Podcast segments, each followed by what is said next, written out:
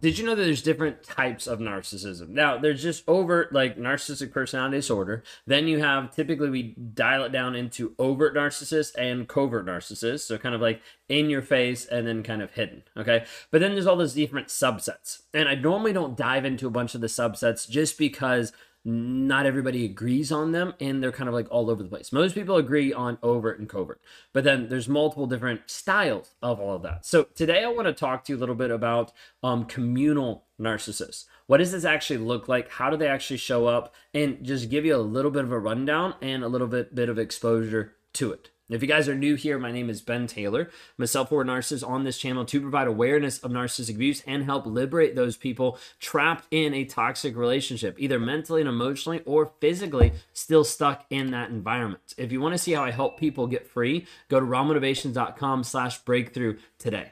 Today we're going to be diving in and just walking through just a brief couple paragraphs of um, Don't You Know Who I Am uh, by Dr. Ramani. Okay? Hopefully you can see that. There we go. By Dr. Ramani. So I'm excited just to be able to talk through and be able to see and be able to showcase some of her perspective in this. And then I'll kind of insert and we'll kind of talk through a little bit as we go. But that's the book that I'm going to be reading, just walking through a couple paragraphs here about the communal narcissist. You know this person. He or she is jetting off for a co charity tour building new huts in a village, holding babies in slums, rescuing a variety of animals, building in time, uh, building in time at a posh resort on the way out, attending or organizing charitable galas, and then Instagramming the whole thing. Communal narcissists may feature frequent posts on their social media or personal website showing them interacting with those less fortunate than them and drawing attention to their charitable needs with hashtags like saving the world, feels good to give back, charity goals, I love everyone, elephants are people too, and then they sit back expecting validation from their followers. Wow, you're amazing. You have the biggest heart ever. Keep saving the world. And you look hot in your bikini. And then bask in likes and comments about their giving nature.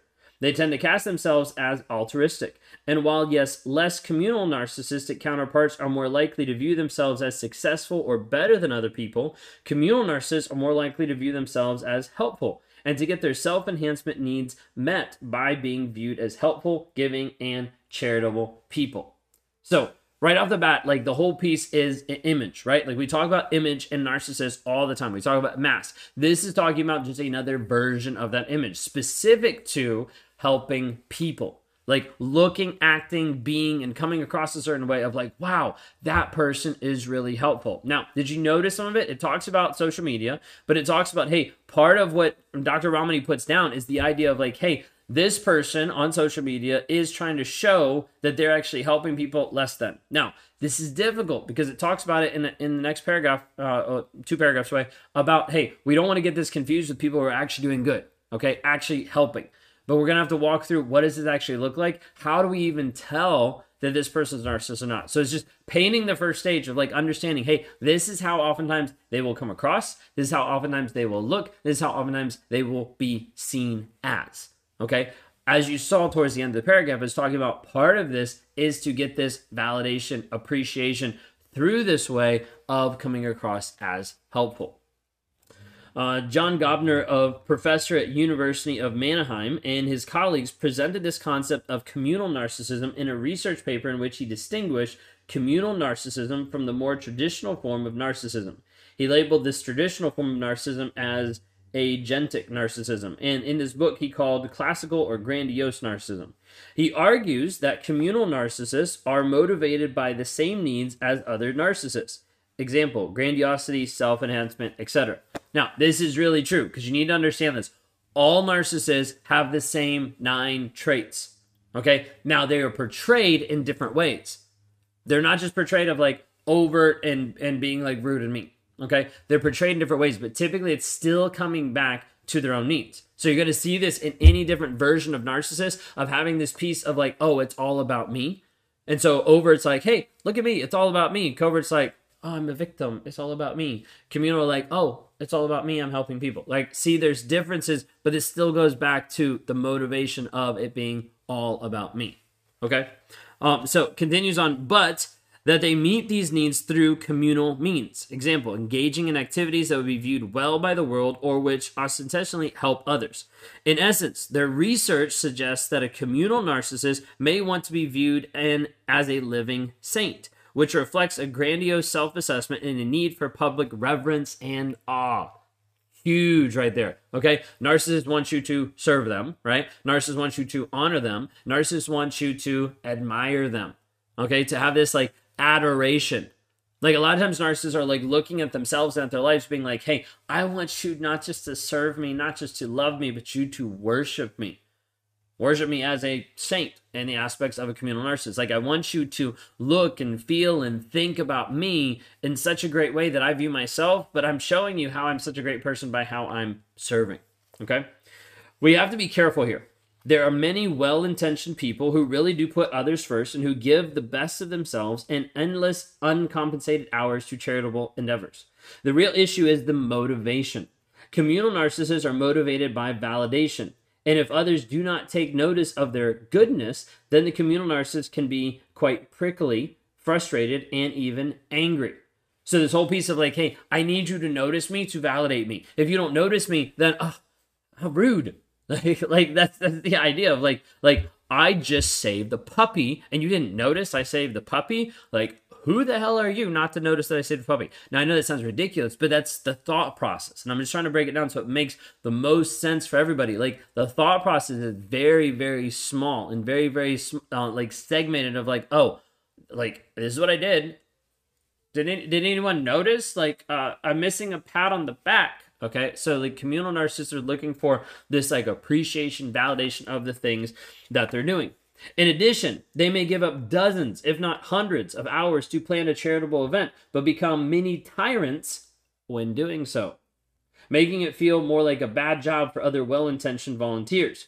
Communal narcissists may seem like they care very much about the people facing challenges around the world, but be the first to jump on a flight to dig a well or help a hurricane victim. But in their own life, they can have all of the usual narcissistic relationship patterns, including detachment, lack of empathy, entitlement, and anger.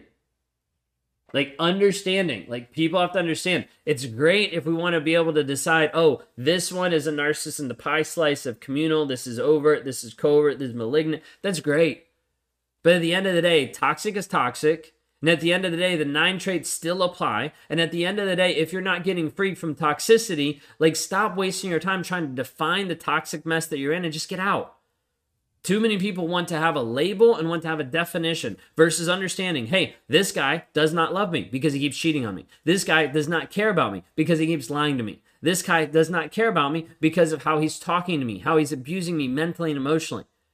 At the end of the day, take the label and chuck it out the door. It doesn't matter.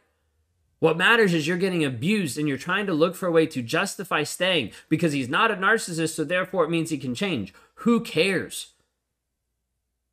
Right now, you're just telling yourself no, that you're not willing to actually love and care about yourself, and you're putting yourself in an abusive environment just looking for a label. At the end of the day, the label doesn't matter. What this person demonstrates and how they show up on a consistent basis, that is what matters. All right, so diving into the rest. That's my little soapbox for the day. This juxtaposition can be very confusing for partners, families, and friends who see these people being viewed by the world as great givers, yet at home, they're anything but. Communal narcissists do value their place in the community, whether it is in their town, their children's school, or their place of worship, and they derive tremendous validation from it. What they do not do well is one on one relationships. Again, this is about image. This is about how he's coming across to everyone else. Communal narcissists may be the dictatorial PTA president, the donor who gives and expects names on buildings and lots of press and publicity, as well as lots of fawning by entities that benefit from the lagress the dog rescuer who chronically abuses a boyfriend or girlfriend, or the social media savvy global savior who also takes the time to post with hashtags about his or her goals, tan, brand of singers, all while cleaning plastics from the ocean. The juxtaposition of giving to the world but withholding at home can make this a perplexing and a frustrating scenario for someone close to this pattern. In many ways, the communal narcissist derives a sense of self from being from the idea of being the giver but maintains little insight into his or her enlightenment, antagonism, or lack of empathy in other close relationships. Again, it's all about the mask. It's all about the image that the person is giving across, how he appears to society. So you need to understand, like, just going through this, and I'll, I'll hold it up again just in case. It's um, "Don't You Know Who I Am."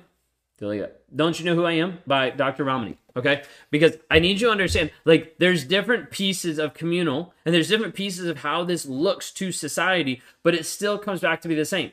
It's still like abusive, uncaring, one on one relationships are like going to shit because he's not able to actually maintain this because it takes a depth and a level of like emotion, of empathy, of connection, of willingness to be honest and truthful. This is one of the things that I've been working so hard on social media, not just to say what is actually going on, but actually start to demonstrate it, not just with other posts, but even with how I connect with my wife on social media. Like we've done several lives together. We have a podcast. We're getting ready to start up our next season with it. Like going through this to be able to say, hey, I want to take back the curtain so everybody sees the shit that's inside so that you guys know, hey, this is what it looks like. This is what it is. And also, this is what we're striving for. Now, the difference is if you're with a toxic person today that's not honest, that's not vulnerable, and is not showing consistent change, you need to leave. That's it. You're not in a relationship. You have no relationship. You're in a situationship.